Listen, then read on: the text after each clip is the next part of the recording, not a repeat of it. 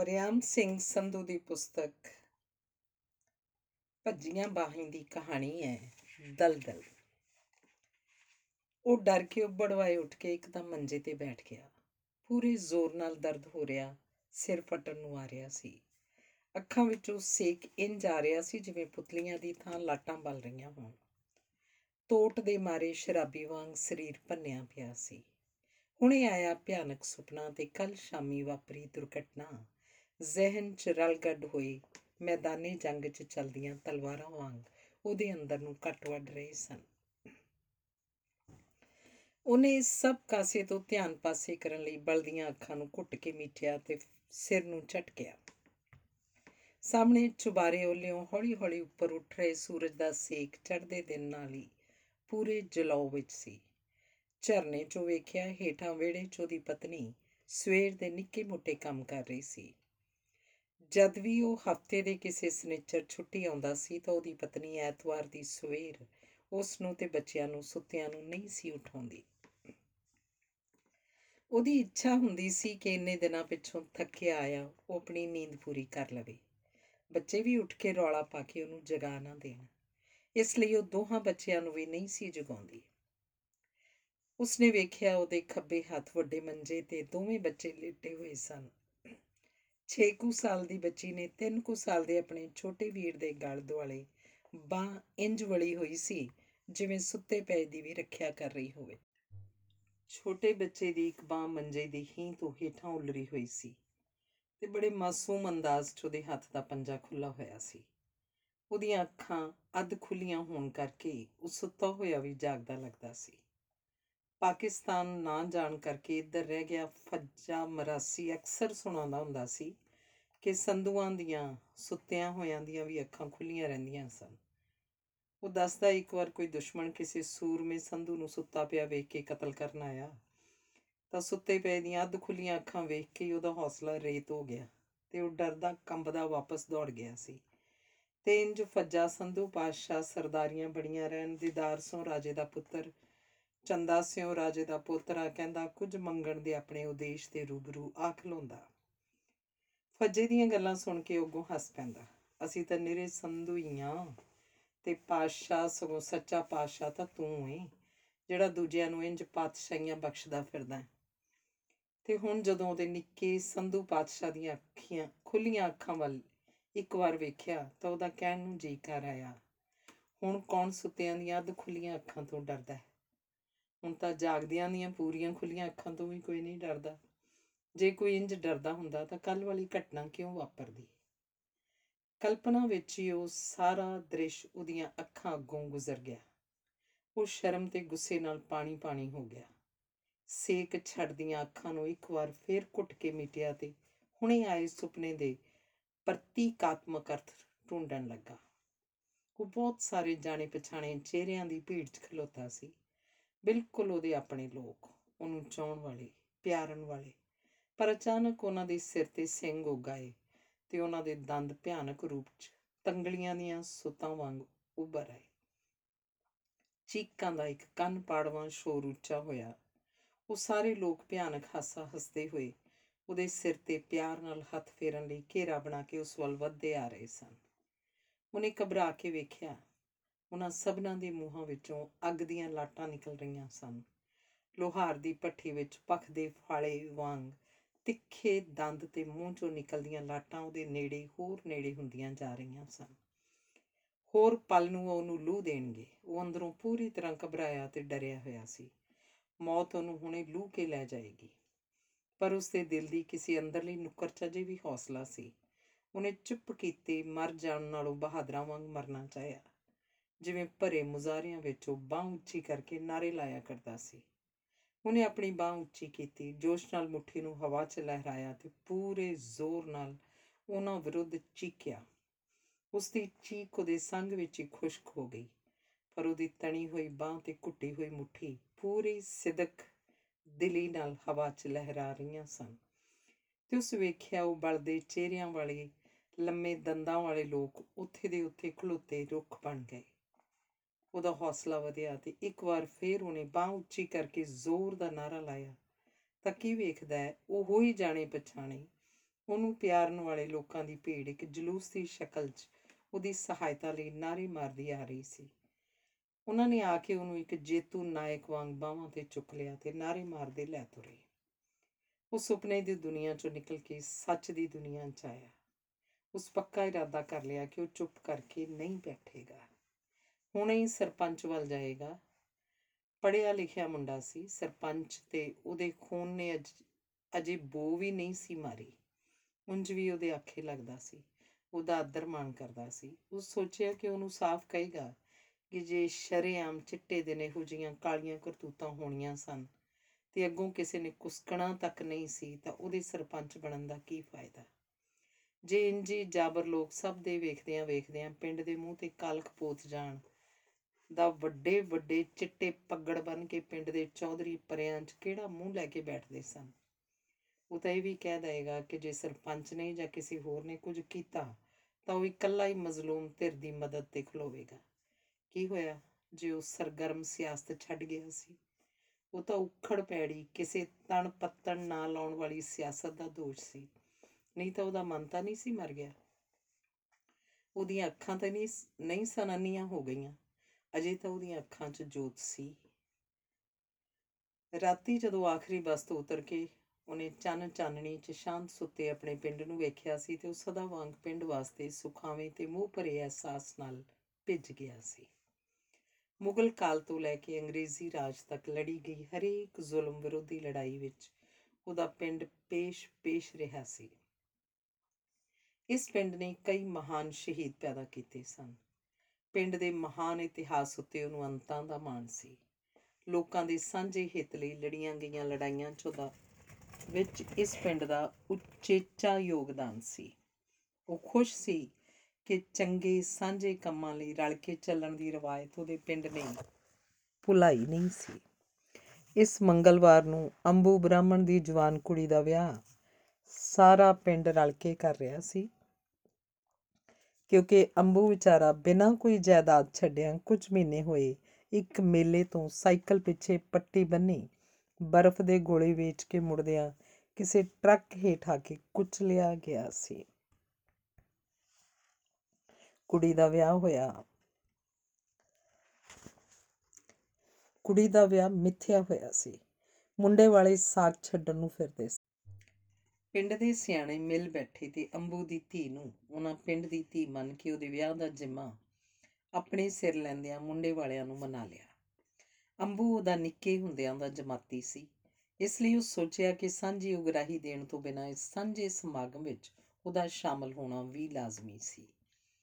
ਇਸੇ ਲਈ ਉਹਨੇ ਤਿੰਨ ਛੁੱਟੀਆਂ ਲੈ ਲਈਆਂ ਸਨ ਤੇ ਆਉਂਦਾ ਹੋਇਆ ਸ਼ਹਿਰ ਉਤਰ ਕੇ ਉਹ ਅੰਬੂ ਦੀ ਕੁੜੀ ਲਈ ਦੋ ਸੂਟ ਤੇ ਵਿਆਹ ਵਾਲੇ ਦਿਨ ਉਹਦੇ ਸਿਰ ਉੱਤੇ ਲੈਣ ਲਈ ਸੂਹਾ ਸਾਲੂ ਵੀ ਲੈ ਆਇਆ ਸੀ। ਸਾਰੀ ਰਾਹ ਉਹ ਬੱਸ 'ਚ ਬੈਠਾ ਅੰਬੂ ਨਾਲ ਬਚਪਨ 'ਚ ਬਤਾਈਆਂ ਘੜੀਆਂ ਯਾਦ ਕਰਦਾ ਰਿਹਾ ਸੀ।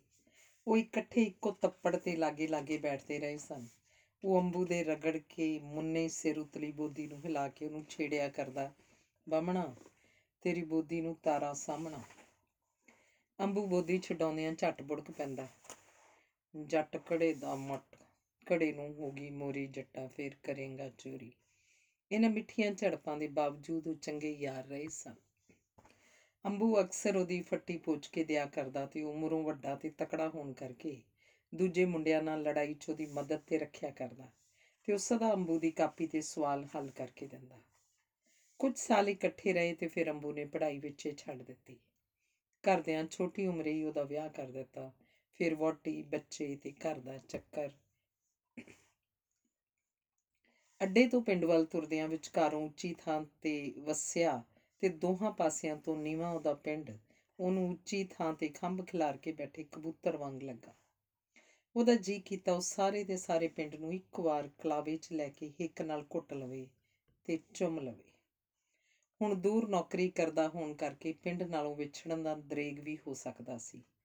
ਪਰ ਜਦੋਂ ਪਾਰਟੀ 'ਚ ਕੰਮ ਕਰਦੇ ਸਮੇਂ ਵੱਖ-ਵੱਖ ਪਿੰਡਾਂ ਵਿੱਚ ਨਵੇਂ ਕੰਟਰੈਕਟ ਸਥਾਪਿਤ ਕਰਨ ਜਾਂ ਨੌਜਵਾਨ ਸਭਾਵਾਂ ਦੀਆਂ ਇਕੱਤਰਤਾਵਾਂ ਨੂੰ ਸੰਬੋਧਨ ਕਰਨ ਜਾਂ ਕਿਸੇ ਸਾਹਿਤਿਕ ਸਮਾਗਮ ਤੇ ਜਾਂਦਾ ਤਾਂ ਕਿਸੇ ਦੇ ਪੁੱਛਣ ਤੇ ਆਪਣੇ ਪਿੰਡ ਬਾਰੇ ਦੱਸਦਿਆਂ ਮਜ਼ਾ ਆਉਂਦਾ ਸੀ। ਹਿੱਕ ਮਾਣ ਨਾਲ ਫੁੱਲ ਜਾਂਦੀ ਸੀ ਤੇ ਉਹ ਅਕਸਰ ਆਪਣੇ ਇਲਾਕੇ ਬਾਰੇ ਤੇ ਆਮ ਕਰਕੇ ਆਪਣੇ ਪਿੰਡ ਦੇ ਇਤਿਹਾਸਿਕ ਗੌਰਵ ਬਾਰੇ ਬਾਰੇ ਬੋਲਣ ਲੱਗ ਪੈਂਦਾ। ਇਸ ਗੌਰਵ ਨੂੰ ਆਉਣ ਵਾਲੀਆਂ ਨਸਲਾਂ ਦੇ ਦਿਲਾਂ ਵਿੱਚ ਸਦਾ ਤਾਜ਼ਾ ਰੱਖਣ ਲਈ ਉਹ ਚਾਹੁੰਦਾ ਸੀ ਕਿ ਪਿੰਡ ਵਿੱਚ ਸ਼ਹੀਦਾਂ ਦੀ ਯੋਗ ਯਾਦਗਾਰ ਉਸਾਰੀ ਜਾਵੇ। ਇਹ ਗੱਲ ਉਹ ਪਿੰਡ ਦੇ ਪਤਵੰਤੇ ਲੋਕਾਂ ਅੱਗੇ ਕਈ ਵਾਰ ਰੱਖ ਚੁੱਕਾ ਸੀ। ਜ਼ਬਾਨੀ ਕਲਾਮੀ ਤਾਂ ਸਭ ਸਹਿਮਤ ਹੁੰਦੇ ਸਨ, ਪਰ ਅਮਲ ਵਿੱਚ ਕੁਝ ਕਰਨ ਲਈ ਕੋਈ ਅੱਗੇ ਨਹੀਂ ਸੀ ਆਉਂਦਾ। ਇੰਨੇ ਬਹਾਦਰ ਤੇ ਸ਼ਹੀਦ ਪੈਦਾ ਕਰਨ ਵਾਲਾ ਪਿੰਡ ਬਦਕਿਸਮਤੀ ਨਾਲ ਕੋਈ ਮੰਤਰੀ ਵਗੈਰਾ ਪੈਦਾ ਨਹੀਂ ਸੀ ਕਰ ਸਕਿਆ। ਨਹੀਂ ਤਾਂ ਸਰਕਾਰੀ ਦਰਬਾਰੇ ਹੀ ਉਹਨਾਂ ਦੀ ਕੁਝ ਸੁਣੀ ਜਾਂਦੀ। ਉਸਨੇ ਵਿਦੇਸ਼ ਗਏ ਆਪਣੇ ਪਿੰਡ ਦੇ ਕੁਝ ਬੰਦਿਆਂ ਤੋਂ ਤੇ ਆਪਣੇ ਮਿੱਤਰਾਂ ਤੋਂ ਕੁਝ ਰੁਪਏ ਵਿੱਚ ਮਕਸਦ ਲਈ ਚਿੱਠੀਆਂ ਲਿਖ ਕੇ ਮੰਗਵਾਏ ਸਨ। ਨਵਾਂ ਸਰਪੰਚ ਉਹਦੇ ਕਹਿਣ ਤੇ ਹੀ ਪਿੰਡ ਵੜਦਿਆਂ ਹੀ ਸੜਕ ਦੇ ਬਿਲਕੁਲ ਨਾਲ ਲੱਗਦੀ ਪੰਚਾਇਤੀ ਜ਼ਮੀਨ ਵਿੱਚੋਂ ਕੁਝ ਜ਼ਮੀਨ ਯਾਦਗਾਰ ਬਣਾਉਣ ਲਈ ਦੇਣਾ ਮੰਨ ਗਿਆ ਸੀ। ਚੰਨ ਚਾਨਣੀ ਵਿੱਚੋਂ 8 ਮਰਲੇ ਥਾਂ ਸੜਕ ਦੇ ਨਾਲ ਹੀ ਰੱਖਵੀਂ ਰੱਖੀ ਹੋਈ ਤੇ 3-3 ਫੁੱਟ ਉੱਚੀ ਕੰਧ ਨਾਲ ਘਿਰੀ ਹੋਈ ਵੇਖ ਕੇ ਉਹਨੂੰ ਆਪਣੀ ਕਾਰਵਾਈ ਤੇ ਮਾਣ ਜਿਹਾ ਹੋਇਆ। ਯੋਜਨਾ ਅਨੁਸਾਰ ਉਹ ਹੁਣ ਮੁੱਖ ਦਰਵਾਜ਼ੇ ਦਾ ਫਾਟਕ ਲਗਵਾ ਕੇ ਤੇ ਜਗ੍ਹਾ ਦੇ ਐਨ ਵਿਚਕਾਰ ਇੱਕ ਉੱਚਾ ਸਤੰਭ ਖੜਾ ਕਰਕੇ ਉਸ ਉੱਤੇ ਸ਼ਹੀਦਾਂ ਦੇ ਨਾਂ, ਸਿਲ ਉੱਤੇ ਲਿਖਵਾ ਕੇ ਲਾ ਦਿੱਤੇ ਜਾਣੇ ਸਨ ਤੇ ਇੰਜੇ ਮਾਣਯੋਗ ਯਾਦਗਾਰ ਸੰਪੂਰਨ ਹੋ ਜਾਣੀ ਸੀ। ਪਿੰਡ ਵੜਦਾ ਉਹ ਸੋਚ ਰਿਹਾ ਸੀ ਕਿ ਇਹਨਾਂ ਲਈ ਤਿੰਨ ਛੁੱਟੀਆਂ ਵਿੱਚ, ਕਿ ਇਹਨਾਂ ਲਈਆਂ ਤਿੰਨ ਛੁੱਟੀਆਂ ਵਿੱਚ ਅੰਬੂ ਦੀ ਕੁੜੀ ਦੇ ਵਿਆਹ 'ਚ ਸ਼ਾਮਲ ਹੋਣ ਤੋਂ ਬਿਨਾਂ ਸਰਪੰਚ ਨਾਲ ਮਿਲ ਕੇ ਉਹ ਸ਼ਹੀਦੀ ਸਤੰਭ ਖੜਾ ਕਰਨ ਤੇ ਵੱਡੀ ਸੇਲ ਉੱਤੇ ਸ਼ਹੀਦਾਂ ਦੇ ਨਾਂ ਲਿਖਵਾਉਣ ਦੀ ਯੋਜਨਾ ਨੂੰ ਵੀ ਜ਼ਰੂਰ ਸਿਰੇ ਚਾੜੇਗਾ। ਉਸ ਨੂੰ ਉੱਠਿਆ ਵੇਖ ਪਤਨੀ ਮੁਸਕਰਾਉਂਦੀ ਹੋਈ ਕੋਠੇ ਤੇ ਆਈ ਤੇ ਥੱਲੇ ਜਾ ਕੇ ਬੁਰਸ਼ ਕਰਕੇ ਚਾਹ ਪੀਣ ਲਈ ਕਹਿੰਦੀ ਹਦਾਇਤ ਦੇਣ ਲੱਗੀ। ਜੀ, ਫਿਰ ਨਹਾ ਧੋ ਕੇ ਤਿਆਰ ਹੋ ਕੇ ਸਰਪੰਚ ਵੱਲ ਜਾਓ ਤੇ ਹੋਰ ਵੀ ਮੋਤਬਰ ਬੰਦਿਆਂ ਨੂੰ ਮਿਲੋ। ਜੇ ਇੰਜੀ ਗੁੰਡਾਗਰਦੀ ਹੋਣ ਲੱਗੀ ਤਾਂ ਕਿਸੇ ਦੀ ਵੀ ਧੀ ਭੈਣ ਦੀ ਇੱਜ਼ਤ ਸੇਫ ਨਹੀਂ। ਕਲਯੁਗ ਇਸੇ ਦਾ ਨਾਂ ਹੀ ਆ ਜੀ। ਹੋਰ ਕਲਯੁਗ ਕੀ ਹੁੰਦਾ? ਹੈ? ਉਹ ਗੱਲਾਂ ਵੀ ਕਰੀ ਜਾ ਰਹੀ ਸੀ ਤੇ ਹਲੂਣ ਕੇ ਬੱਚਿਆਂ ਨੂੰ ਵੀ ਜਗਾ ਰਹੀ ਸੀ। ਨਿੱਕੇ ਨੂੰ ਕੂਲੀਆਂ ਤਲੀਆਂ ਨਾਲ ਅੱਖਾਂ ਮਲਦੇ ਨੇ। ਉਹਨੇ ਕੁੱਛੜ ਚੁੱਕ ਕੇ ਹਿੱਕ ਨਾਲ ਘੁੱਟਦਿਆਂ ਚੁੰਮ ਲਿਆ। ਪੁੱਤ, ਤੂੰ ਚੱਜ ਦਾ ਨਿਕਲੀ। ਮਾਪਿਆਂ ਦੀ ਇੱਜ਼ਤ ਨੂੰ ਚਾਰ ਚੰਦ ਲਾਵੀਂ। ਕੀ ਗੱਲ ਮੈਂ ਚੱਜ ਦਾ ਨਹੀਂ? ਉਹ ਮੁਸਕਰਾਇਆ। ਉਹ ਪੂਰੇ ਦੰਦ ਖੋਲ ਕੇ ਮਿੱਠਾ ਜਿਹਾ ਹੱਸੀ, ਤੁਸੀਂ ਤਾਂ ਚੰਦ ਹੋ, ਚੰਦ। ਤੇ ਫਿਰ ਗੰਭੀਰ ਹੋਇਆ ਹੁੰਦਿਆਂ ਬੋਲੀ, ਪਰ ਇਸ ਮਸਲੇ ਮਗਰ ਜ਼ਰੂਰ ਤਕੜੇ ਹੋ ਕੇ ਪਵੋ। ਜੇ ਜਾ ਕੇ ਇੱਕ ਦੋ ਛੁੱਟੀਆਂ ਵੀ ਲੈ ਕੇ ਆਉਣੀਆਂ ਪੈਣ ਤਾਂ ਕੋਈ ਹਰਜ਼ ਨਹੀਂ। ਉਹ ਬੱਚੇ ਨੂੰ ਗੋਦ 'ਚ ਲੈ ਕੇ ਉਹਦੇ ਕੋਲ ਹੀ ਮੰਜੇ ਤੇ ਬੈਠ ਗਈ। ਉਹਨੇ ਰਾਤੀ ਉਸ ਕੋਲ ਪਹਿਲਾਂ ਹੀ ਤਿੰਨ ਛੁੱਟੀਆਂ ਲੈ ਕੇ ਆਏ ਹੋਣ ਦਾ ਜ਼ਿਕਰ ਨਹੀਂ ਸੀ ਕੀਤਾ। ਹੁਣ ਵੀ ਪਤਾ ਨਹੀਂ ਕਿਉਂ ਛੁੱਟੀਆਂ ਬਾਰੇ ਚੁੱਪ ਹੀ ਰਿਹਾ। ਸਗੋਂ ਨੂੰ ਉਲਟਾ ਸਵਾਲ ਕੀਤਾ ਮੈਂ ਤਾਂ ਰਾਤ ਦਾ ਸੋਚਦਾ ਆਪਾਂ ਨੂੰ ਕੀ ਕਿਸੇ ਦੇ ਮਾਮਲੇ 'ਚ ਲੱਤ ਅਡਾਉਣ ਦੀ ਲੋੜ ਹੈ। ਨਾ ਆਪਣਾ ਕੋਈ ਮਤਲਬ, ਨਾ ਕੋਈ ਵਾਸਤਾ। ਬੱਲੇ ਜੀ ਬੱਲੇ ਜੀ। ਉਹ ਵਿੱਚੋਂ ਹੀ ਟੁਣਕ ਕੇ ਬੋਲੀ, ਅੱਗੇ ਤਾਂ ਭਲਾ ਸਰਦਾਰ ਸਾਹਿਬ ਨੇ ਕਿਸੇ ਦੇ ਮਾਮਲੇ 'ਚ ਲੱਤ ਅੜਾਈ ਹੈ ਭਲਾ? ਜਦੋਂ ਮੈਂ ਰੋਕਦੀ ਹੁੰਦੀ ਸੀ ਤਾਂ ਮੈਨੂੰ ਹਨੂਮਾਨ ਵਾਲਾ ਲਤੀਫਾ ਸੁਣਾਇਆ ਕਰਦੇ ਸਨ। ਅਖੇ ਪੰਡਤ ਨੇ ਰਮਾਇਣ ਦੀ ਕਥਾ ਕਰਦਿਆਂ ਸਾਹਮਣੇ ਬੈਠੀ ਸੰਗਤ ਨੂੰ ਪੁੱਛਿਆ ਹਨੂਮਾਨ ਕੌਣ ਸੀ? ਤਾਂ ਪਿੱਛੇ ਖੜੋਤਾ ਇੱਕ ਜੱਟ ਅੱਖਣ ਲੱਗਾ, ਹਨੂਮਾਨ ਜੱਟ ਸੀ। ਪੰਡਤ ਨੇ ਹੈਰਾਨ ਹੋ- ਹੋਏ ਨੇ ਪੁੱਛਿਆ, ਜੱਟ ਕਿਵੇਂ? ਤਾਂ ਜੱਟ ਕਹਿਣ ਲੱਗਾ, ਜੀ, ਜਨਾਨੀ ਕਿਸੇ ਦੀ। ਕੱਢ ਕੇ ਕੋਈ ਹੋਰ ਲੈ ਗਿਆ। ਉਹ ਵਿੱਚ ਐਵੇਂ ਲੱਤਾਂ ਡਾਈ ਫਿਰਦਾ ਸੀ। ਜੱਟ ਨਹੀਂ ਤਾਂ ਹੋਰ ਕੀ ਸੀ? ਬਸ ਉਦੋਂ ਤਾਂ ਆਖਣਾ, ਆਪਾਂ ਤਾਂ ਜੱਟ ਹਨੂਮਾਨ ਆ। ਜਿੱਥੇ ਕਿਤੇ ਬੇਇਨਸਾਫੀ ਹੋਵੇ, ਆਪਣੇ ਤੋਂ ਲੱਤ ਗੱਡਿਆਂ ਤੋਂ ਬਿਨਾਂ ਰਿਹਾ ਨਹੀਂ ਜਾਂਦਾ ਤੇ ਉਹ ਉਸੇ ਨੂੰ ਬਾਹੋਂ ਫੜ ਕੇ ਹਿਲਾਉਂਦਿਆਂ ਮੁਸਕਰਾਈ। ਉਠੋ ਉਠੋ, ਨਹਾ ਧੋ ਕੇ ਤਿਆਰ ਹੋ ਛੇਤੀ। ਚੰਗਾ ਹਨੂਮਾਨ ਜੀ, ਉਹ ਹੱਸਦਿਆਂ ਉੱਠਿਆ ਤੇ ਬਿਸਤਰਾ ਵਲੇਟ ਕੇ ਹੇਠਾਂ ਉਤਰ ਆਇਆ। ਕੱਲ ਵਾਲੀ ਸਾਰੀ ਘਟਨਾ ਪਤਨੀ ਨੇ ਆਪਣੀਆਂ ਅੱਖਾਂ ਨਾਲ ਵੇਖੀ ਸੀ। ਇਸ ਲਈ ਉਹਦੇ ਮਨ ਤੇ ਹੋਰ ਵੀ ਵਧੇਰੇ ਡੂੰਘਾ ਅਸਰ ਸੀ। ਬੱਚਿਆਂ ਨੂੰ ਤਿਆਰ ਕਰਦੀ ਉਹ ਕਹਿ ਰਹੀ ਸੀ ਐਦਾਂ ਨਹੀਂ ਸੀ ਕਦੀ ਵੇਖਣ ਸੁਣਨ ਚ ਆਇਆ। ਮੈਂ ਕਹਿੰਦੀ ਆ ਅਜੀਬ ਹੈ ਤੁਹਾਡਾ ਪਿੰਡ ਵੀ। ਇਹੋ ਜਿਹਾ ਪਿੰਡ ਨਹੀਂ ਕਦੇ ਵੇਖਿਆ। ਲੋਕ ਕੋਠਿਆਂ ਤੇ ਖਲੋਤੇ ਤਮਾਸ਼ਾ ਵੇਖਦੇ ਰਹੇ, ਪਰ ਕਿਸੇ 'ਚ ਹਿੰਮਤ ਨਾ ਹੋਈ ਕਿ ਉਸ ਗਰੀਬ ਬੇਦੋਸ਼ੀ ਜਨਾਨੀ ਨੂੰ ਛੁਡਾਈ ਦਈਏ। ਉਹਨੂੰ ਲੱਗਾ ਉਹ, ਉਹਦੇ ਪਿੰਡ ਨੂੰ ਮਿਹਣਾ ਮਾਰ ਰਹੀ ਸੀ। ਉਹਦਾ ਜੀ ਕੀਤਾ ਪਤਨੀ ਨੂੰ ਸਮਝਾਵੇ ਕਿ ਜਿੱਥੇ ਵੀ ਕਿਤੇ ਜਾਨਵਰ ਲੋਕਾਂ ਦੀ ਜਾਨਦਾਰ ਜਥੇਬੰਦੀ ਨਹੀਂ, ਉੱਥੇ ਸਭਨੀ ਥਾਈਂ ਹੀ ਇਸ ਤਰ੍ਹਾਂ, ਜਿੱਥੇ ਵੀ ਕਿਤੇ ਜਾਨਦਾਰ ਲੋਕਾਂ ਦੀ ਜਾਨਦਾਰ ਜਥੇਬੰਦੀ ਨਹੀਂ, ਉੱਥੇ ਸਭਨੀ ਥਾਈਂ ਇਸ ਤਰ੍ਹਾਂ ਹੋ ਰਿਹਾ ਸੀ। ਗੱਲ ਇੱਕ ਪਿੰਡ ਦੀ ਨਹੀਂ, ਸਾਰੇ ਪਿੰਡਾਂ ਦੀ ਸੀ। ਲੋਕ ਆਪੋ ਆਪਣੀਆਂ ਬੁੱਕਲਾਂ 'ਚ ਮੂੰਹ ਤਾਣ ਕੇ ਸੁੱਤੇ ਹੋਏ ਸਨ। ਭ੍ਰਿਸ਼ਟ ਸਿਆਸਤ ਦਾ ਸ਼ੇਰ ਸਭ ਦੇ ਸਿਰ ਤੇ ਦਹਾੜ ਰਿਹਾ ਸੀ ਤੇ ਲੋਕ ਸ਼ੁਤਰਮੁਰਗ ਵਾਂਗ ਰੇਤ ਵਿੱਚ ਸਿਰ ਦੇ ਕੇ ਲੱਖਾਂ, ਅੱਖਾਂ ਲੁਕਾਈ ਮੌਤ ਤੋਂ ਬਚਣ ਦੇ ਯਤਨ ਦੀ ਖੁਸ਼ਫਹਿਮੀ 'ਚ ਸਨ। ਅਜਿਹੇ ਵਾਤਾਵਰਣ 'ਚ ਬਿੱਲੀ ਵਾਂਗ ਸ਼ਹਿ ਲਾ ਕੇ ਬੈਠੀ ਵਿਗੜੀ ਵਿਵਸਥਾ ਸਾਹਮਣੇ ਹਰ ਬੰਦਾ ਕਬੂਤਰ ਵਾਂਗ ਅੱਖਾਂ ਮਿੱਠੀ ਆਪਣੇ ਆਪ ਨੂੰ ਸੁਰੱਖਿਅਤ ਸਮਝ ਰਿਹਾ ਸੀ। ਪਤਨੀ ਗੰਭੀਰ ਹੋ ਗਈ। ਉਹਦਾ ਚਿਹਰਾ ਉਦਾਸ ਤੇ ਧੁੰਖਿਆ ਗਿਆ। ਉਹ ਹਮਦਰਦੀ ਦੀ ਮੂਰਤ ਬਣੀ ਬੈਠੀ ਸੀ। ਆਪਣੇ ਪਹਿਲੇ ਬਿਆਨ ਵਿੱਚ ਥੋੜੀ ਜੀ ਸੋਧ ਕਰਦਿਆਂ ਬੋਲੀ, ਨਹੀਂ, ਮੇਰਾ ਮਤਲਬ ਇਹ ਤਾਂ ਨਹੀਂ। ਸਭ ਥਾਈਂ ਇੰਜੀ ਬੇੜਾ ਗਰਕਣ ਤੇ ਆਇਆ ਪਰ ਇੱਥੇ ਕੁਝ ਜ਼ਿਆਦਾ ਹੀ ਇਹੋ ਜਿਹੀਆਂ ਗੱਲਾਂ ਹੁੰਦੀਆਂ ਰਹਿੰਦੀਆਂ। ਅਜੇ ਪਿਛਲੀ ਦਿਨੀ ਵੇਖਿਓ ਉਹ ਬਾਹਰ ਗਈਆਂ ਜਨਾਨੀਆਂ ਚੋਂ ਰਾਤ ਕੋਈ ਇੱਕ ਦੀ ਕੰਨ ਦੀ ਵਾਲੀ ਲਾ ਕੇ ਭੱਜ ਗਿਆ ਸੀ। ਫਿਰ ਇਹ ਪਿੰਡ ਛੱਡ ਕਿਉਂ ਨਹੀਂ ਦਿੰਦੀ? ਚੱਲ ਉੱਥੇ ਮੇਰੇ ਨਾਲ ਹੀ ਚੱਲ। ਉਹਨੇ ਹੱਸ ਕੇ ਆਖਿਆ ਤੇ ਇੱਕਦਮ ਬੋਲ ਉੱਠੀ, ਨਾ ਨਾ, ਮੈਂ ਤਾਂ ਨਹੀਂ ਛੱਡ ਕੇ ਜਾਂਦੀ ਆਪਣੇ ਘਰ ਨੂੰ। ਮੈਂ ਆਪਣੇ ਹੱਥੀਂ ਬਣਾਇਆ ਤੇ ਉਹਨੇ ਪੇਟ ਕੱਟ ਕੇ ਭੁੱਖਿਆ ਰਹਿ ਕੇ ਬਣਾਏ ਆਪਣੇ ਘ- ਮਕਾਨ ਵੱਲ ਵੇਖਦਿਆਂ ਮਾਨ 'ਚ ਫੁੱਲਵਾਂ ਸਾਹ ਲਿਆ ਤੇ ਫਿਰ ਉਦਾਸ ਹੋ ਗਈ। ਰਾਤੀ ਜਦੋਂ ਉਹ ਘਰ ਪਹੁੰਚਿਆ ਸੀ ਤਾਂ ਪਤਨੀ ਬਾਹਰ ਵਿਹੜੇ 'ਚ ਮੰਜੇ ਉੱਤੇ ਬੱਚਿਆਂ ਸਮੇਤ ਬੈਠੀ ਸੀ। ਜਿਸ ਦਿਨ ਉਹਨੇ ਆਉਣਾ ਹੁੰਦਾ ਬੱਚੇ ਉਹਨੂੰ ਮਿਲਣ ਲਈ ਤੇ ਚੀਜੀ ਖਾਣ ਲਈ ਉਡੀਕ ਰਹੇ ਹੁੰਦੇ। ਉਹ ਉਹਨਾਂ ਚਿਰ ਸੌਂਦੇ ਨਾ, ਅੰਦਰ ਵੜਦੇ ਦੀਆਂ ਲੱਤਾਂ ਨਾਲ ਨਿੱਕਾ ਭੱਜ ਕੇ ਚੰਬੜ ਗਿਆ। ਵੱਡੀ ਬੱਚੀ ਨੇ ਉਹਦੇ ਹੱਥਾਂ ਵਿੱਚੋਂ ਫਲਾਂ ਵਾਲਾ ਲਫਾਫਾ ਝਪਟ ਮਾਰ ਕੇ ਖੋਹ ਲਿਆ। ਬੱਚੇ ਫਲ ਖਾ ਕੇ ਉਸ ਦੁਆਲੇ ਹੋਏ। ਉਸ ਨਾਲ ਲਾਡ ਪਿਆਰ ਕਰ ਰਹੇ ਸਨ। ਪਤਨੀ ਰੋਟੀ ਗਰਮ ਕਰਕੇ ਲਿਆਈ ਤੇ ਉਸ ਕੋਲ ਬੈਠ ਗਈ। ਹੂੰ, ਸੁਣਾਓ ਕੋਈ ਗੱਲਬਾਤ ਫਿਰ? ਉਹਨੇ ਮੁਸਕਰਾਉਂਦਿਆਂ ਪਤਨੀ ਨੂੰ ਪੁੱਛਿਆ। ਕਿਉਂਕਿ ਉਹਦੇ ਆਉਂਦਿਆਂ ਹੀ ਉਹ ਪਿਛਲੇ ਸਭ ਦਿਨਾਂ ਦੀਆਂ ਆਪਣੇ ਅੰਦਰ ਡੱਕੀਆਂ ਗੱਲਾਂ ਬਿਨਾਂ ਕੋਈ ਪੂਰਨ ਵਿਰਾਮ ਲਾਇਆ ਕਰਦੀ ਜਾਂਦੀ ਤੇ ਉਹ ਮੁਸਕਰਾਉਂਦਾ ਹੋਇਆ ਉਹਦਾ ਨਿੱਕੇ ਤੋਂ ਨਿੱਕਾ ਵੇਰਵਾ ਸੁਣਦਾ ਜਾਂਦਾ। ਸੁਣਾਉਣਾ ਕੀ ਆ ਮਿੱਠਿਓ? ਅੱਜ ਤਾਂ ਹੱਦ ਹੀ ਹੋ ਗਈ। ਮੈਂ ਤਾਂ ਆਨੀਆਂ ਸਤਿਆਨਾਸ਼ ਹੀ ਹੋ ਗਿਆ ਦੁਨੀਆ ਦਾ। ਉਹ ਬੜੀ ਗੰਭੀਰ ਤੇ ਘਬਰਾਈ ਹੋਈ ਸੀ ਤੇ ਉਹ ਹੈਰਾਨ ਹੋਇਆ ਬੁਰਕੀ ਸੰਘੋਂ ਹੇਠਾਂ ਕਰਕੇ ਉਹਦੇ ਮੂੰਹ ਵੱਲ ਵੇਖਣ ਲੱਗਾ।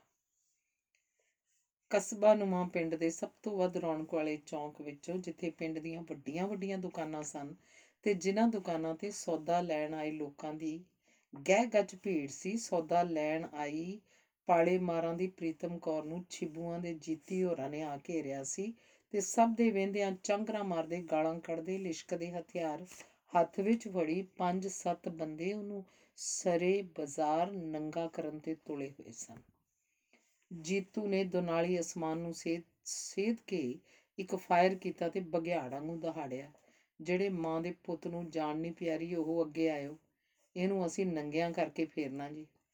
ਉਹਨੇ ਬਾਜ਼ਾਰ ਵਿੱਚ ਤੇ ਹੱਟੀਆਂ ਤੇ ਖੜੇ ਡੌਰ ਭੌਰ ਹੋਏ ਲੋਕਾਂ ਨੂੰ ਵੰਗਾਰਿਆ ਤੇ ਫਿਰ ਹੱਥ ਜੋੜਦੀ ਵਾਸਤੇ ਪਾਉਂਦੀ, ਵੇ ਪੁੱਤਾ, ਮੈਨੂੰ ਬਸ਼ਕ ਲੋ ਮੈਂ ਤੁਹਾਡੀ ਮਾਵਾਂ ਵਰਗੀ ਵੇ, ਪ੍ਰੀਤਮ ਕੌਰ ਦੀ ਚਿੱਟੀ ਚੁੰਨੀ ਲਾ ਕੇ ਉਹਨੇ ਵਗਦੀ ਗੰਦੀ ਨਾਲੀ 'ਚ ਸੁੱਟ ਦਿੱਤੀ ਤੇ ਉਹਦੇ ਜੁੜੇ ਹੱਥਾਂ ਤੇ ਬੰਦੂਕ ਦਾ ਬੱਟ ਮਾਰ ਕੇ ਵੱਡੀ ਸਾਰੀ ਭੱਦੀ ਗਾਲ ਕੱਢੀ।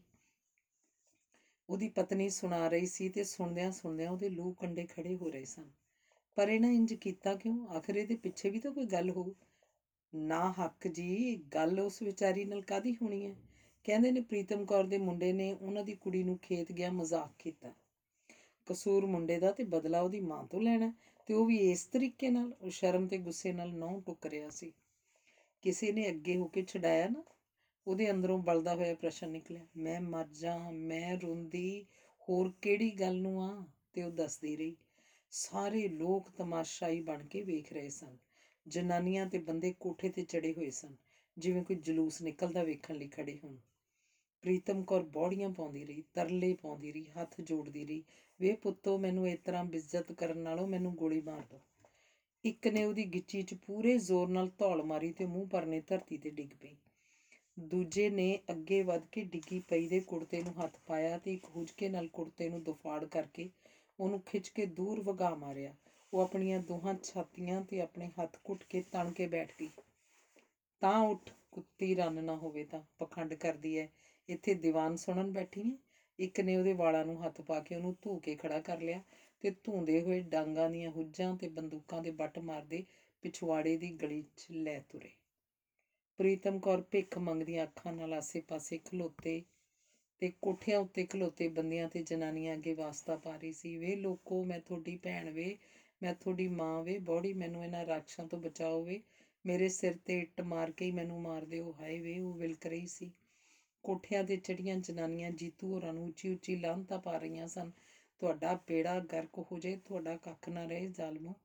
ਪਤਨੀ ਦੱਸਦੀ ਜਾ ਰਹੀ ਸੀ ਤੇ ਉਹ ਲੋਕਾਂ ਵਿੱਚੋਂ ਅਸਲੋਂ ਹੀ ਮਰ ਗਈ, ਮਨੁੱਖਤਾ ਦਾ ਅਨੁਮਾਨ ਲਾ ਰਿਹਾ ਸੀ।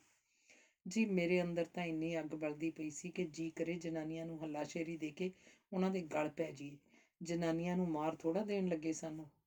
ਉਹਨਾਂ ਦੀ ਬੱਚੀ ਅਜੇ ਜਾਗਦੀ ਪਈ ਸੀ, ਉਹਨੇ ਵੀ ਸਾਰੀ ਘਟਨਾ ਆਪਣੀਆਂ ਅੱਖਾਂ ਨਾਲ, ਮਾਂ ਦੇ ਨਾਲ ਕੋਠੇ ਤੇ ਚੜ ਕੇ ਵੇਖੀ ਸੀ। ਉਹ ਸਹਿਮੀਆਂ ਨਜ਼ਰਾਂ ਨਾਲ ਆਪਣੀ ਮਾਂ ਨੂੰ ਪਿਤਾ ਨਾਲ ਗੱਲਾਂ ਕਰਦਿਆਂ ਵੇਖ ਰਹੀ ਸੀ।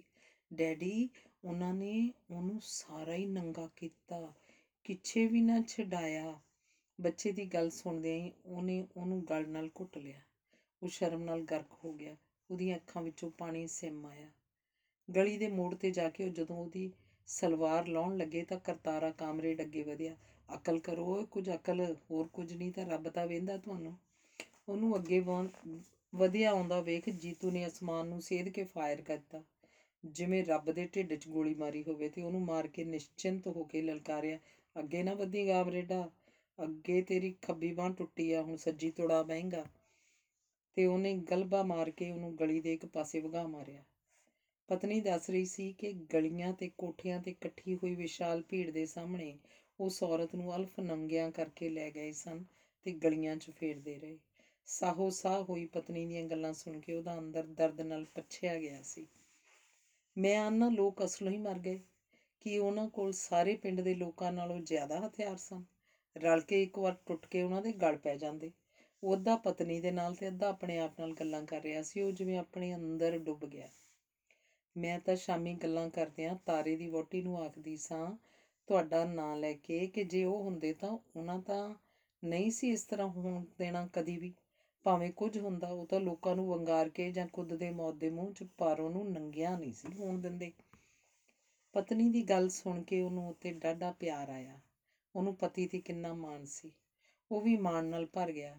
ਉਹਦੇ ਆਪਣੇ ਜੀਵਨ ਦਾ ਨਿੱਕਾ ਜਿਹਾ ਇਤਿਹਾਸ ਉਹਦੀਆਂ ਨਜ਼ਰਾਂ ਅੱਗੋਂ ਗੁਜ਼ਰ ਗਿਆ, ਜਦੋਂ ਪਿੰਡ ਤੇ ਇਲਾਕੇ 'ਚ ਹਰ ਬੇਇਨਸਾਫੀ ਵਿਰੁੱਧ ਜੂਝਣ ਲਈ ਤਿਆਰ ਖੜਾ ਹੁੰਦਾ ਸੀ। ਪਿੰਡ ਪਿੰਡ ਵਿੱਚ ਬਣੀਆਂ ਨੌਜਵਾਨ ਸਭਾਵਾਂ ਸ਼ਕਤੀਸ਼ਾਲੀ ਜਥੇਬੰਦੀ ਦੇ ਰੂਪ 'ਚ ਉੱਭਰ ਰਹੀਆਂ ਸਨ। ਤੇ ਜਿੱਥੇ ਕਿਤੇ ਬੇਇਨਸਾਫੀ ਹੁੰਦੀ, ਰਲ ਕੇ ਟੱਕਰ ਲੈਣ ਲਈ ਤਿਆਰ ਹੁੰਦੀਆਂ ਸਨ। ਜੇ ਕਿਤੇ ਉਹ ਦਿਨ ਹੁੰਦੇ ਤਾਂ ਉਹਨਾਂ ਨੂੰ, ਇਹਨਾਂ ਨੂੰ ਇੱਕ ਵਾਰ ਤਾਂ ਗਿਆਨ ਕਰਾ ਦਿੰਦੇ। ਉਸ ਨੂੰ ਹਸਰਤ ਸੀ ਕਿ ਫੁੱਟ ਦੀ ਸਿਆਸਤ ਤੇ ਕੁਸੇਦ ਨੇ ਜਥੇਬੰਦੀ ਦਾ ਢਾਂਚਾ ਖੰਡਿਤ ਕਰ ਦਿੱਤਾ ਸੀ। ਲੈ ਹੁਣ ਤੁਸੀਂ ਕੀ ਨਹੀਂ ਕਰ ਸਕਦੇ? ਪਤਨੀ ਨੂੰ ਅਜੇ ਵੀ ਉਹਦੀ ਤਾਕਤ ਤੇ ਵਿਸ਼ਵਾਸ ਸੀ। ਸਵੇਰੇ ਸਰਪੰਚ ਨੂੰ ਮਿਲੋ, ਹੋਰ ਲੋਕਾਂ ਨੂੰ ਇਕੱਠਿਆਂ ਕਰਕੇ ਇਸ ਜ਼ੁਲਮ ਵਿਰੁੱਧ ਲਾਮਬੰਦ ਕਰੋ। ਉਹ ਪਤਨੀ ਨਾਲ ਸਹਿਮਤ ਹੁੰਦਾ ਹੋਇਆ ਵੀ ਹੈਰਾਨੀ ਨਾਲ ਉਹਦੇ ਮੂੰਹ ਵੱਲ ਵੇਖ ਰਿਹਾ ਸੀ। ਇਹ ਉਹ ਔਰਤ ਸੀ ਜਿਹੜੀ ਸਦਾ ਉਹਨੂੰ ਅਜਿਹੇ ਕੰਮਾਂ ਤੋਂ ਵਰਜਦੀ ਹੁੰਦੀ ਸੀ। ਤੁਸੀਂ ਸਾਰੀ ਦੁਨੀਆ ਠੀਕ ਠੀਕ ਕਰਨ ਦਾ ਠੇਕਾ ਲਿਆ ਹੋਇਆ, ਆਪਣੀ ਜ਼ਿੰਦਗੀ ਸੁੱਖ ਨਾਲ ਗੁਜ਼ਾਰੋ। ਤੇ ਹੁਣ ਜਦੋਂ ਚੰਗੀ ਨੌਕਰੀ ਤੇ ਲੱਗ ਗਿਆ ਸੀ ਤੇ ਸੁੱਖ ਦੀ ਜ਼ਿੰਦਗੀ ਗੁਜ਼ਾਰ ਰਿਹਾ ਸੀ ਤੇ ਉਹਨੂੰ ਜ਼ੁਲਮ ਵਿਰੁੱਧ ਲੜਨ ਲਈ ਵੰਗਾਰ ਰਹੀ ਸੀ। ਗਈ ਰਾਤ ਤੱਕ ਉਹਨੂੰ ਨੀਂਦ ਨਾ ਆਈ। ਸਾਰੀ ਘਟਨਾ ਕੰਕਰ ਬਣ ਕੇ ਉਹਦੀਆਂ ਅੱਖਾਂ 'ਚ ਰੜਕ ਰਹੀ ਸੀ। ਕਲਪਨਾ ਵਿੱਚ ਹੀ ਨੰਗੀ ਔਰਤ ਉਹਦੀਆਂ ਅੱਖਾਂ ਅੱਗੇ ਤੁਰੀ ਜਾ ਰਹੀ ਸੀ ਤੇ ਟੁੱਕੇ ਹੱਥਾਂ ਤੇ ਟੁੱਕੀਆਂ ਜੀਭਾਂ ਵਾਲੇ ਲੋਕ ਆਸੇ-ਪਾਸੇ ਖੜੇ ਚੁੱਪਚਾਪ ਵੇਖ ਰਹੇ ਸਨ ਤੇ ਉਹਦੇ ਕੰਨਾਂ 'ਚ ਆਵਾਜ਼ ਗੂੰਜ ਰਹੀ ਸੀ, ਵੇ ਲੋਕੋ, ਮੈਂ ਤੁਹਾਡੀ ਭੈਣ ਜੇ, ਮੈਂ ਤੁਹਾਡੀ ਮਾਂ ਜੇ, ਬੋੜੀ ਮੈਨੂੰ ਬਚਾਓ, ਇਹਨਾਂ ਰਾਖਸ਼ਾਂ ਤੋਂ। ਤੇ ਉਸ ਤਹਈਆ ਕਰ ਲਿਆ ਸੀ ਕਿ ਇਸ ਮਾਮਲੇ ਵਿੱਚ ਜਿੰਨੀ ਵੀ ਵੱਧ ਤੋਂ ਵੱਧ ਹੋ ਸਕੇ ਮਜ਼ਲੂਮ ਧਿਰ ਦੀ ਮਦਦ ਕਰਨੀ ਸੀ। ਉਸ ਸੋਚਿਆ ਕਿ ਸਮੁੱਚੇ ਪਿੰਡ ਦਾ ਇਕੱਠ ਕਰਕੇ ਉਹਨਾਂ ਜ਼ਾਲਮਾਂ ਵਿਰੁੱਧ ਸਮੂਹ ਕਾਰਵਾਈ ਕੀਤੀ ਜਾਵੇ। ਉਹਨਾਂ ਨੂੰ ਸਜ਼ਾ ਦਿਵਾਈ ਜਾਵੇ। ਕਈ ਦਲੀਲਾਂ ਉਹਦੇ ਮਨ 'ਚ ਆਉਂਦੀਆਂ ਤੇ ਤੁਰ ਜਾਂਦੀਆਂ। ਇਸ ਉਧੇੜ ਬੁਣ 'ਚ ਕਿਤੇ ਤੜਕੇ ਜਾ ਕੇ ਉਹਦੀ ਅੱਖ ਲੱਗੀ। ਸੁੱਤਿਆਂ ਪਿਆਂ ਵੀ ਭਿਆਨਕ ਤੇ ਡਰਾਉਣੇ ਸੁਪਨੇ ਉਹਦੀਆਂ ਅੱਖਾਂ ਵਿੱਚ ਸਨ। ਪਤਨੀ ਦੇ ਕਹਿਣ ਤੇ ਉਹ ਨਹਾ ਧੋ ਕੇ ਤਿਆਰ ਹੋਇਆ ਤੇ ਸੋਚਿਆ ਕਿ ਰੋਟੀ ਖਾਣ ਤੋਂ ਪਹਿਲਾਂ ਇੱਕ ਵਾਰ ਸਰਪੰਚ ਨੂੰ ਮਿਲ ਆਵੇ ਤੇ ਉਸ ਨਾਲੇ ਮਾਮਲਾ ਸਾਰੇ ਪਹਿਲੂਆਂ ਤੋਂ ਵਿਚਾਰ ਆਵੇ। ਘਰੋਂ ਬਾਹਰ ਨਿਕਲੇ ਹੀ ਸੀ ਕਿ ਬਾਜ਼ਾਰ ਵਿੱਚ ਬਿਹਾਰੀ ਥੱਥੇ ਦੀ ਹੱਟੀ ਤੇ ਲੋਕ ਜੁੜੇ ਹੋਏ ਸਨ ਤੇ ਕੱਲ ਵਾਲੀ ਘਟਨਾ ਨੂੰ ਹੀ ਚਿੱਥ ਰਹੇ ਸਨ। ਕੋਈ ਕੁਝ ਕਹਿ ਰਿਹਾ ਸੀ ਤੇ ਕੋਈ ਕੁਝ, ਉਹ ਵੀ ਭੀੜ ਦੇ ਇੱਕ ਪਾਸੇ ਖਲੋ ਗਿਆ। ਉਹਨੂੰ ਵੇਖ ਕੇ ਡਾਕਟਰ ਹੈਂ ਜੀ ਬੋਲ ਪਿਆ, ਜ਼ੁਲਮ ਹੋਇਆ, ਘੋਰ ਜ਼ੁਲਮ ਹੈ ਜੀ ਧੱਬਾ ਲੱਗ ਗਿਆ ਪਿੰਡ ਦੇ ਮੱਥੇ ਤੇ ਹੈ ਜੀ ਲੋਕ ਗੱਲਾਂ ਕਰਨਗੇ, ਫਲਾਣੇ ਪਿੰਡ ਨੇ ਆ ਕਰਤੂਤ ਕੀਤੀ ਆ ਹੈ ਜੀ ਤੇ ਆਪਣੇ ਆਦਰਸ਼ਕ ਨਜ਼ਰੀਏ ਨੂੰ ਥੋੜਾ ਹੋਰ ਵਧਾ ਗਿਆ। ਮੈਂ ਤਾਂ ਇਹ ਆਖੂੰਗਾ ਜੀ ਕਿ ਸਾਰਾ ਪਿੰਡ ਨੰਗਾ ਹੋ ਗਿਆ। ਸਾਰੀ ਭਾਰਤ ਮਾਂ ਨੰਗੀ ਹੋ ਗਈ। ਹੈਂਜੀ ਘਾਰੂ ਅਮਲੀ ਨਸਵਾਰ ਦੀ ਡੱਬੀ ਟੁਣਕਾਉਂਦਾ ਨੱਕ 'ਚ ਚੁੰਡੀ ਲੈ ਰਿਹਾ ਸੀ। ਉਧਰੋਂ ਵਿਹਲਾ ਹੁੰਦਿਆਂ ਹੀ ਬੋਲ ਪਿਆ ਹੈਂਜੀ ਸਾਹਿਬ, ਭਾਰਤ ਮਾਤਾ ਦੇ ਜੇਠੇ ਪੁੱਤਰ ਜੀ, ਸਾਹਿਬ, ਤੇਰੀ ਦੁਕਾਨ ਛੇਵਾਂ ਕਰਮਾਂ ਤੇ ਸੀ। ਉਦੋਂ ਤਾਂ ਦੁਕਾਨ ਦੇ ਥੜੇ ਤੇ ਖਲੋਤਾ ਦੰਦਾਂ 'ਚ ਕਰੇੜਾ ਕੱਢੀ ਜਾਂਦਾ ਸੀ। ਸਾਰੀ ਭੀੜ ਹੱਸ ਪਈ। ਛਿੱਥਾ ਹੋਇਆ ਡਾਕਟਰ ਉਸ ਵੱਲ ਇਸ਼ਾਰਾ ਕਰਦਿਆਂ ਬੋਲਿਆ ਅਸਾਂ ਤਾਂ ਜੀ ਵੇਖੋ ਬੁੱਢੇ ਬੰਦੇ ਆ, ਹੈਂ ਜੀ। ਇਹ ਤਾਂ ਜੀ ਇਹਨਾਂ ਵਰਗੇ ਨੌਜਵਾਨਾਂ ਦਾ ਕੰਮ ਹੈ, ਲੜਨਾ, ਭਿੜਨਾ, ਹੈਂ ਜੀ। ਘਾਰੂ ਦਾ ਨਸ਼ਾ ਖਿੜਿਆ ਹੋਇਆ ਸੀ, ਵਿੱਚ ਬੁੜਕ ਪਿਆ, ਆਹੋ ਆਹੋ, ਇਹਨੂੰ ਦਿਓ ਸੁ ਬਲਦੀ ਦੇ ਬੂਥੇ। ਇਹਨੂੰ ਨਾ ਟੁੱਕ ਖਾਣ ਦਿਓ ਸੁੱਖ ਨਾਲ। ਇਹਨੇ ਬੋਂਡੀ ਬੰਦਿਆਂ ਲਈ ਫਾਂਟਾਂ ਬਣਾਉਣ ਦਾ ਠੇਕਾ ਲਿਆ। ਇਹਨੂੰ ਤੁਹਾਡੀ ਪਿੰਡ ਵਾਲਿਆਂ ਦੀ ਕਰਤੂਤ ਦਾ ਪਤਾ ਹੀ ਨਹੀਂ ਨਾ। ਇਹਨੂੰ ਬਚਨ ਸੋਹ ਵਾਲੀ ਗੱਲ ਭੁੱਲ ਗਈ ਹੋਣੀ ਹੈ। ਘਾਰੂ ਦੀ ਗੱਲ ਤਾਂ ਸੱਚੀ ਸੀ। ਸ਼ਰਾਬੀ ਹੋਏ ਥਾਣੇਦਾਰ ਨੇ ਬਾਬੇ ਬਚਨ ਸਿੰਘ ਦੀ ਦਾੜੀ ਇਸ ਕਰਕੇ ਪੁੱਟ ਸੁੱਟੀ ਸੀ ਕਿਉਂਕਿ ਉਹਨੇ ਸਾਹਮਣੇ ਤੁਰੇ ਆਉਂਦੇ ਥਾਣੇਦਾਰ ਨੂੰ ਅੱਗੋਂ ਦੋਵੇਂ ਹੱਥ ਜੋੜ ਕੇ ਫਤਿਹ ਕਿਉਂ ਨਹੀਂ ਸੀ ਬੁਲਾਈ? ਤੇ ਬਚਨ ਸਿੰਘ ਗਰੀਬ ਕਿਸਾਨ ਦੀ ਮਦਦ ਲਈ ਸਾਰੇ ਪਿੰਡ ਚੋਂ ਕੋਈ ਪਤਵੰਤਾ ਬੰਦਾ ਨਹੀਂ ਸੀ ਉੱਠਿਆ। ਸਗੋਂ ਜੇ ਉਹਨੇ ਬਾਬੇ ਦੀ ਮਦਦ ਤੇ ਥਾਣੇਦਾਰ ਦੇ ਵਿਰੁੱਧ ਕਾਰਵਾਈ ਕਰਨ ਲਈ ਲੋਕਾਂ ਨੂੰ ਪ੍ਰੇਰਿਆ ਵੀ, ਤਾਂ ਉਸ ਮਾਰਕੁੱਟ ਨੂੰ ਥਾਣੇਦਾਰ ਦਾ ਜਨਮ ਸਿੱਧ ਅਧਿਕਾਰ ਸਮਝਦੇ ਹੋਏ ਸਗੋਂ ਉਹਨੂੰ ਸਮਝੌਤੀ ਦੇ ਰਹੇ ਸਨ। ਅਫਸਰ ਦੇ ਝਿੜਕੇ ਦਾ ਤੇ ਮੀਂਹ ਦੇ ਤਿਲਕੇ ਦਾ ਗੁੱਸਾ ਨਹੀਂ ਕਰਨਾ ਚਾਹੀਦਾ। ਇਹ ਤਾਂ ਉਹੋ ਹੀ ਸੀ ਜਿਨੇ ਇਲਾਕੇ ਦੀਆਂ ਸਭਾਵਾਂ ਇਕੱਠੀਆਂ ਕਰਕੇ ਪਿੰਡ ਵਿੱਚੋਂ ਮਾੜੇ ਸਮਝੇ ਜਾਂਦੇ ਬੰਦਿਆਂ ਨੂੰ ਨਾਲ ਲੈ ਕੇ ਮੁਜ਼ਾਹਰੇ ਕਰਕੇ ਉੱਚ ਅਧਿਕਾਰੀਆਂ ਨੂੰ ਮਿਲ ਕੇ ਇਨਕੁਆਇਰੀ ਕਰਵਾ ਕੇ ਥਾਣੇਦਾਰ ਨੂੰ ਲਾਈਨ ਹਾਜ਼ਰ ਕਰਵਾਇਆ ਸੀ। ਨਹੀਂ ਤਾਂ ਸਭ ਇਨਕੁਆਇਰੀ ਸਮੇਂ ਪਿੰਡ ਦੇ ਪਤਵੰਤੇ ਤਾਂ ਥਾਣੇਦਾਰ ਦੇ ਹੱਕ 'ਚ ਹੀ ਭੁਗਤੇ ਸਨ ਤੇ ਕਹਿੰਦੇ ਸਨ, ਜੀ, ਇਹਨਾਂ ਨਾਲ ਦਾ ਆਲਾ ਅਫਸਰ ਤਾਂ ਕਦੀ ਆਇਆ ਹੀ ਨਹੀਂ ਅੱਜ ਤੱਕ। ਅਸੀਂ ਤਾਂ ਕਦੇ ਸੁਣਿਆ ਨਹੀਂ ਕਿ ਇਹਨਾਂ ਸ਼ਰਾਬ ਪੀਤੀ ਹੋਵੇ। ਤਾਊ ਬਚਨ ਸਿੰਘ ਵਾਲੀ ਗੱਲ ਮੈਨੂੰ ਭੁੱਲੀ ਤਾਂ ਨਹੀਂ। ਉਹ ਘਾਰੂ ਨੂੰ ਸੰਬੋਧਨ ਹੋਇਆ, ਪਰ ਇਹ ਗੱਲ ਤਾਂ ਮਾੜੀ ਹੋਈ ਹੈ। ਮਾੜੀ ਜੀ, ਬਿਲਕੁਲ ਮਾੜੀ। ਇੰਜ ਨਹੀਂ ਸੀ ਹੋਣਾ ਚਾਹੀਦਾ, ਸਾਰੇ ਸਹਿਮਤ ਸਨ। ਇੰਜ ਨਹੀਂ ਸੀ ਹੋਣਾ ਚਾਹੀਦਾ ਤਾਂ ਅੱਗੋਂ ਹੋ ਕੇ ਛੁਡਾਉਣਾ ਸੀ ਫਿਰ। ਉਦੋਂ ਕਿਉਂ ਸਭ ਨੂੰ ਸਭ ਸੌਂ ਗਿਆ? ਉਹਦੇ ਹਰਖੇ ਬੋਲ ਸੁਣ ਕੇ ਸਾਰੇ ਉਸ ਵੱਲ ਵੇਖਣ ਲੱਗੇ। ਅਚਾਨਕ ਬਿਹਾਰੀ ਥੱਥੇ ਨੇ ਚੁੱਪ ਨੂੰ ਤੋੜਿਆ। ਬਬਗਾਨੀ ਮੰਮ ਮੋਤੇ ਕੌਣ ਮ- ਮਰਦਾ ਜੀ? ਰੋਡਾ ਧੂਸ਼ ਜਿਹੜਾ ਹੁਣ ਤੱਕ ਚੁੱਪ ਕਰਕੇ ਸੁਣ ਰਿਹਾ ਸੀ, ਆਪਣੀ ਮੱਗ ਵਰਗੀ ਉੱਚੀ ਆਵਾਜ਼ 'ਚ ਬੋਲਿਆ, ਉਹ ਛੱਡੋ ਖੇੜਾ ਜਾਓ ਆਪ, ਆਪੋ ਆਪਦੇ ਘਰ ਨੂੰ। ਤੁਸੀਂ ਆਪਸ ਨਾਲ ਲੜ ਪਿਓ। ਉਹਨਾਂ ਉਹਨਾਂ ਦੀ ਕੁੜੀ ਛੇੜੀ। ਉਹਨਾਂ ਉਹਨਾਂ ਦੀ ਬੁੱਢੀ ਨੰਗੀ ਕਰਤੀ। ਜੱਟ ਇੰਜ ਬਦਲੇ ਲੈਂਦੇ ਹੀ ਹੁੰਦੇ ਆ। ਉਸ ਆਪਣੇ ਵੱਲੋਂ ਦੋ ਟੁੱਕ ਕਰ ਦਿੱਤੀ ਤੇ ਫਿਰ ਜਾਓ ਜਾਓ ਘਰੀ ਘਰੀ। ਕਹਿੰਦਾ ਜੰਮੀ ਪੀੜ ਨੂੰ ਇੰਜ ਸ਼ਸ਼ਕਾਰਨ ਲੱਗਾ ਜਿਵੇਂ ਭੇਡਾਂ ਬੱਕਰੀਆਂ ਦੇ ਇੱਜੜ ਨੂੰ ਖਿੰਡ ਜਾਣ ਲਈ ਕਹਿ ਰਿਹਾ ਹੋਵੇ। ਸਰਪੰਚ ਵੱਲ ਜਾਂਦਿਆਂ ਉਹ ਸਾਰੀ ਘਟਨਾ ਬਾਰੇ ਹੁਣੇ ਹੋਈਆਂ ਭੀੜ ਦੀਆਂ ਗੱਲਾਂ ਦੀ ਤਹਿ ਵਿੱਚ ਉਤਰਨ ਦਾ ਯਤਨ ਕਰਦਾ ਆ ਰਿਹਾ ਸੀ। ਘਾਰੂ ਦੀ ਗੱਲ ਵਜ਼ਨਦਾਰ ਸੀ ਤੇ ਬਿਹਾਰੀ ਥੱਥੇ ਦੀ ਸੱਚਾਈ ਵੀ ਕਿ ਬੋਗਾਨੀ ਮੌਤੇ ਕੌਣ ਮਰਦਾ ਜੀ। ਹਾਂ, ਲੋਕ ਤਾਂ ਆਪਣੀ ਆਪਣੀ ਜਾਨ ਬਚਾਉਣ ਦੀ ਫਿਕਰ 'ਚ ਸਨ। ਉਸ ਸੋਚਿਆ, ਬਗਾਨੀ ਮੌਤ ਕੋਈ ਕਿੱਥੇ ਮਰਦਾ ਸੀ? ਅੱਤ ਦਾ ਸਾਂਝਾ ਸੰਕਟ ਜਾਂ ਕੋਈ ਸਾਂਝੀ ਜਥੇਬੰਦੀ ਲੋਕਾਂ ਨੂੰ ਇਕੱਠਿਆਂ ਕਰਕੇ ਕਿਸੇ ਜ਼ੁਲਮ ਵਿਰੁੱਧ ਲੜਨ ਦੀ ਪ੍ਰੇਰਣਾ ਦੇ ਸਕਦੇ ਸਨ। ਉਹਨੂੰ ਯਾਦ ਆਇਆ, ਐਮਰਜੈਂਸੀ ਸਮੇਂ ਜਦੋਂ ਜੇਲ੍ਹ 'ਚ ਸੀ ਤਾਂ ਉਹਦੇ ਨੇੜਲੇ ਮਿੱਤਰਾਂ ਤੇ ਰਿਸ਼ਤੇਦਾਰਾਂ ਨੂੰ ਛੱਡ ਕੇ ਕੋਈ ਉਹਦੀ ਮੁਲਾਕਾਤ ਕਰਨ ਵੀ ਨਹੀਂ ਸੀ ਆਇਆ। ਸਗੋਂ ਉਹਦੇ ਮਿੱਤਰਾਂ ਨੂੰ ਕਹਿੰਦੇ ਸਨ, ਓਹੋ, ਉਹ ਤਾਂ ਛੂਤ ਦੀ ਬਿਮਾਰੀ ਹੈ, ਉਹਨੂੰ ਮਿਲ ਕੇ ਤੁਸੀਂ ਕਿਉਂ ਮਰਦੇ ਹੋ? ਇਸ ਪਿੰਡ 'ਚ ਹੁਣ ਵੀ ਤਾਂ ਉਹੀ ਲੋਕ ਸਨ। ਤੇ ਉਹਨਾਂ ਦੇ ਹੁੰਦਿਆਂ ਜੇ ਇਹ ਸਭ ਕੁਝ ਹੋ ਗਿਆ ਸੀ ਤਾਂ ਗਿਲਾ ਕਿਸ ਤੇ? ਉਹ ਮੁਸਕਰਾਇਆ। ਉਹਨੂੰ ਇੱਕ ਘਟਨਾ ਚੇਤੇ ਆ ਗਈ ਸੀ।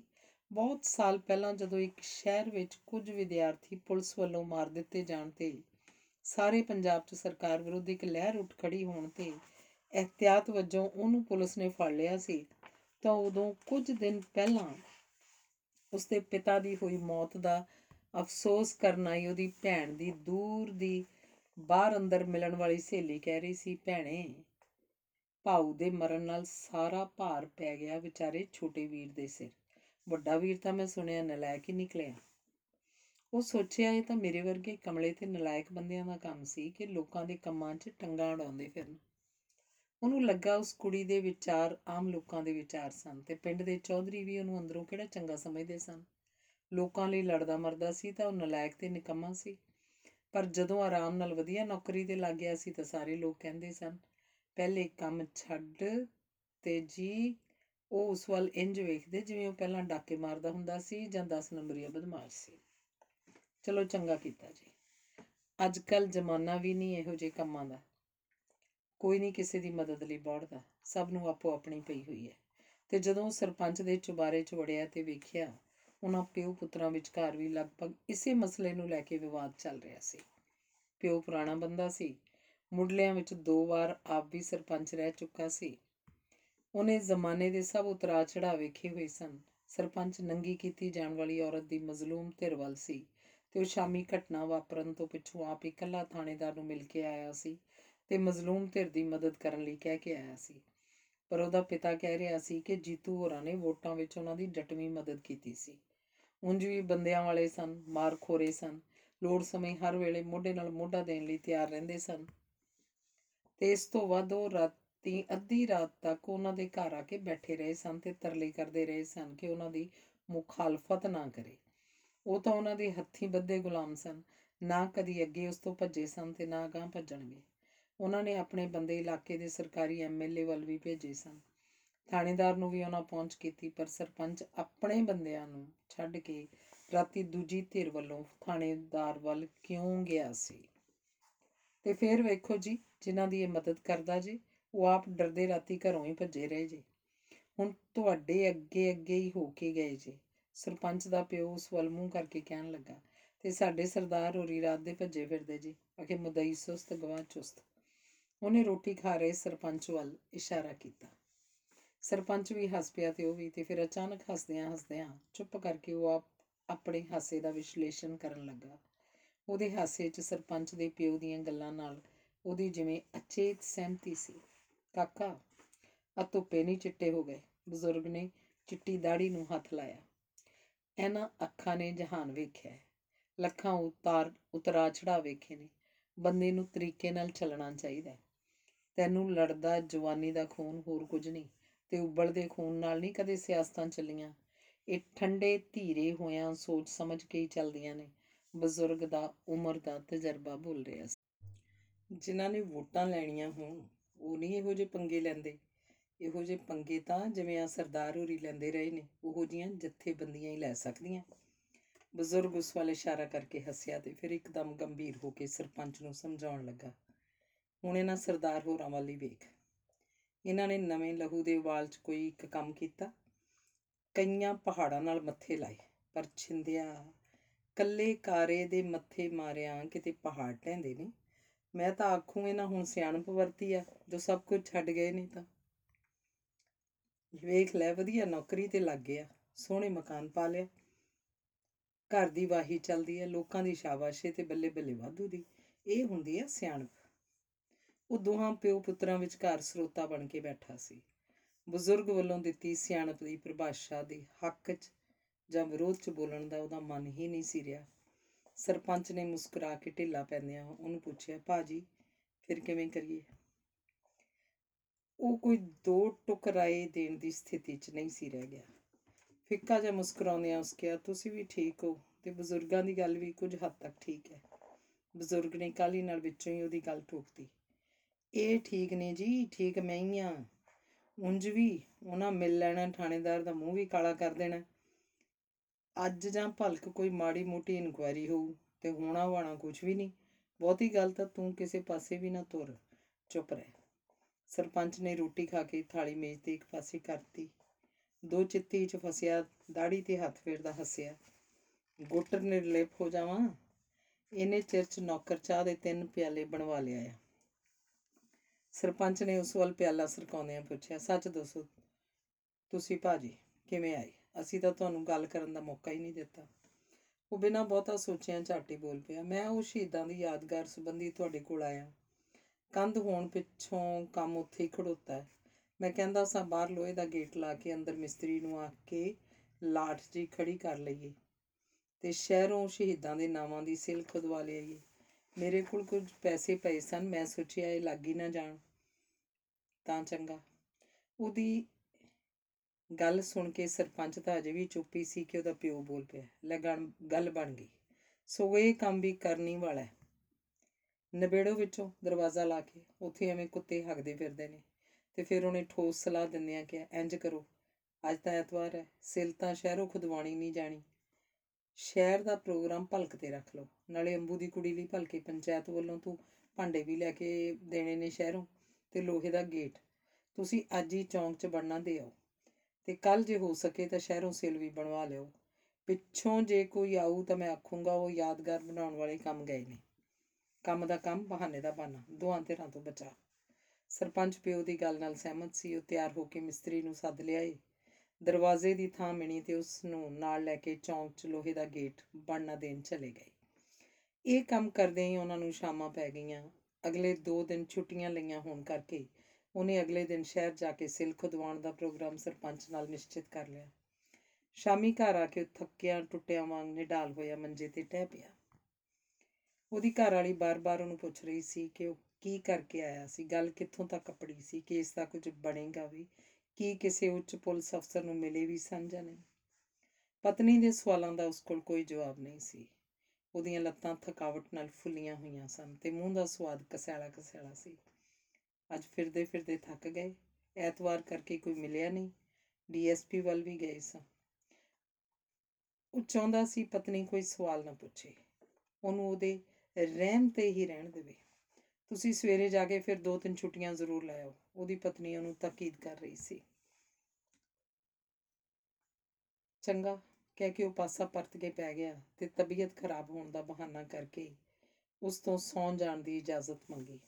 ਲਿਆਓ ਮੈਂ ਲੱਤਾਂ ਘੁੱਟ ਦਿਆਂ ਉਹਨੂੰ ਘੁੱਟਣ ਲੱਗੀ ਤੇ ਉਹ ਜ਼ੋਰ ਦੀ ਦੰਦਾਂ 'ਚ ਬੁੱਲ ਚਿੱਥ ਦਾ ਸੋਚੀ ਪੈ ਗਿਆ। ਸਵੇਰੇ ਤੜਕੇ 5 ਵਜੇ ਉੱਠਦਿਆਂ ਹੀ ਉਹ ਨੌਕਰੀ ਤੇ ਜਾਣ ਲਈ ਤਿਆਰ ਸੀ। ਪਤਨੀ ਉੱਠ ਕੇ ਪਹਿਲਾਂ ਵਾਂਗ ਰੋਟੀ ਟੁੱਕਦੇ ਆਰ 'ਚ ਲੱਗੀ ਹੋਈ ਸੀ। ਉਹ ਆਪ ਮਨ ਹੀ ਮਨ 'ਚ ਖੁਸ਼ ਸੀ ਕਿ ਉਹਦੀ ਪਤਨੀ ਨੂੰ ਲਈਆਂ ਛੁੱਟੀਆਂ ਬਾਰੇ ਨਹੀਂ ਸੀ ਦੱਸਿਆ। ਛੁੱਟੀਆਂ ਦਾ ਕੀ ਸੀ? ਉਹ ਤਾਂ ਉਹ ਜਾ ਕੇ ਕੈਨਸਲ ਕਰਵਾ ਲਏਗਾ।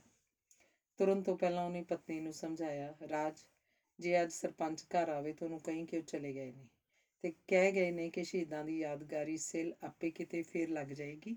ਐਡੀ ਕਾਦੀ ਕਾਲ ਹੈ? ਉਹਦੇ ਬੋਲਾਂ 'ਚ ਧੁਆਂਖੀ ਤਲਖੀ ਸੀ। ਪਤਨੀ ਹੋਰ ਸਵਾਲ ਨਾ ਕਰੇ, ਇਸ ਲਈ ਉਹਨੇ ਕਾਲੀ ਨਾਲ ਆਪਣਾ ਕੱਪੜਿਆਂ ਵਾਲਾ ਬੈਗ ਚੁੱਕਿਆ। ਮੈਂ ਕਿਹਾ, ਪਤਨੀ ਦੀ ਆਵਾਜ਼ ਸੁਣਦਿਆਂ ਉਹ ਫਿਰ ਤਰਪਕਿਆ, ਸੱਚ ਤੁਹਾਡੇ ਕੱਪੜਿਆਂ ਵਿੱਚੋਂ ਦੋ ਜਨਾਨਾ ਸੂਟ ਤੇ ਇੱਕ ਸਾਲੂ ਨਿਕਲਿਆ? ਉਹ ਉਹਨੇ ਸੁੱਖ ਦਾ ਸਾਹ ਲੈਂਦਿਆਂ ਕਿਹਾ ਹਾਂ ਹਾਂ ਹਾਂ, ਉਹ ਮੈਂ ਅੰਬੂ ਦੀ ਕੁੜੀ ਲਈ ਲੈ ਕੇ ਆਇਆ ਸਾਂ। ਅਵਲ ਤਾਂ ਮੈਂ ਛੁੱਟੀ ਲੈ ਕੇ ਆ ਜੂ ਨਹੀਂ ਤਾਂ ਇਹ ਕੱਪੜੇ ਤੂੰ ਉਹਨਾਂ ਦੇ ਘਰ ਲੈ ਆਵੀਂ। ਦੇ ਆਵੀਂ। ਸ਼ਗਨ ਵੀ ਪਾਵੀਂ ਪਿੰਡ ਦੀ ਧੀ ਭੈਣ ਨੂੰ ਕੱਜਣਾ ਆਪਣਾ ਫਰਜ਼ ਬਣਦਾ ਹੈ ਤੇ ਉਹਦੀ ਜ਼ਬਾਨ ਥਿੜਕ ਗਈ। ਕਾਲੀ ਨਾਲ ਤੁਰਨ ਤੋਂ ਪਹਿਲਾਂ ਉਹ ਸਦਾ ਵਾਂਗ ਸੁੱਤੇ ਬੱਚਿਆਂ ਦਾ ਮੱਥਾ ਚੁੰਮਣ ਲਈ ਉਹਨਾਂ ਦੇ ਮੰਜੇ ਵੱਲ ਵਧਿਆ। ਬੱਚੀ ਦਾ ਮੱਥਾ ਚੁੰਮ ਕੇ ਜਦੋਂ ਉਹਨੇ ਨਿੱਕੇ ਸੰਧੂ ਪਾਸ਼ਾ ਵੱਲ ਵੇਖਿਆ ਤਾਂ ਉਹਦੀਆਂ ਸੁੱਤੇ ਪਏ ਦੀਆਂ ਅੱਖਾਂ ਖੁੱਲੀਆਂ ਹੋਈਆਂ ਸਨ। ਉਹਨੇ ਨੀਵਾ ਹੋ ਕੇ ਜਿਉਂ ਹੀ ਉਹਦੇ ਮੱਥੇ ਤੇ ਬੁੱਲ ਰੱਖੇ ਤਾਂ ਕੀ ਵੇਖਦਾ ਹੈ ਕਿ ਨਿੱਕੇ ਨੇ ਖੁੱਲੀਆਂ ਅੱਖਾਂ, ਹੌਲੀ ਜਿਹੀ ਮੀਟ ਲਈਆਂ ਤੇ ਉਹਦੇ ਨਿੱਕੇ ਗੁਲਾਬੀ ਬੁੱਲਾਂ ਉੱਤੇ ਮੁਸਕਰਾਹਟ ਫੈਲ ਗਈ। ਬੱਚੇ ਨੇ ਤਾਂ ਸੈਵਨ ਹੀ ਅੱਖਾਂ ਮੀਚੀਆਂ ਸਨ। ਉਹ ਤਾਂ ਸੈਵਨ ਹੀ ਮੁਸਕਰਾਇਆ ਸੀ, ਪਰ ਉਹਨੂੰ ਲੱਗਾ ਜਿਵੇਂ ਬੱਚੇ ਨੇ ਉਸ ਵੱਲ ਵੇਖ ਕੇ ਅੱਖਾਂ ਮੀਟੀਆਂ ਹੋਣ। ਜਿਵੇਂ ਉਸ ਵੱਲ ਵੇਖ ਕੇ ਸ਼ਰਾਰਤ ਨਾਲ ਮੁਸਕਰਾਇਆ ਹੋਵੇ। ਉਹਦੇ ਮੱਥੇ ਤੇ ਮੁੜਕੇ ਦੀਆਂ ਬੂੰਦਾਂ ਸਿਮ ਆਈਆਂ। ਉਹਦਾ ਸਿਰ ਜਿਵੇਂ ਘੁੰਮਣ ਲੱਗਾ ਤੇ ਉਹਨੂੰ ਲੱਗਾ ਜਿਵੇਂ ਉਹਦੇ ਹੇਠਾਂ ਹੀ, ਹੇਠਾਂ ਚੀਕਣੀ ਦਲਦਲ ਹੋਵੇ ਤੇ ਉਹ ਬਾਹਰ ਨਿਕਲਣ ਦਾ ਜ਼ੋਰ ਲਾਉਂਦਿਆਂ ਵੀ ਉਸ ਵਿੱਚ ਹੇਠਾਂ ਹੀ ਹੇਠਾਂ ਧੱਸਦਾ ਜਾ ਰਿਹਾ ਹੋਵੇ ਤੇ ਗਲ ਗਲ ਖੋਬੇ 'ਚ ਖੁੱਭ ਗਿਆ ਹੋਵੇ। ਧੰਨਵਾਦ।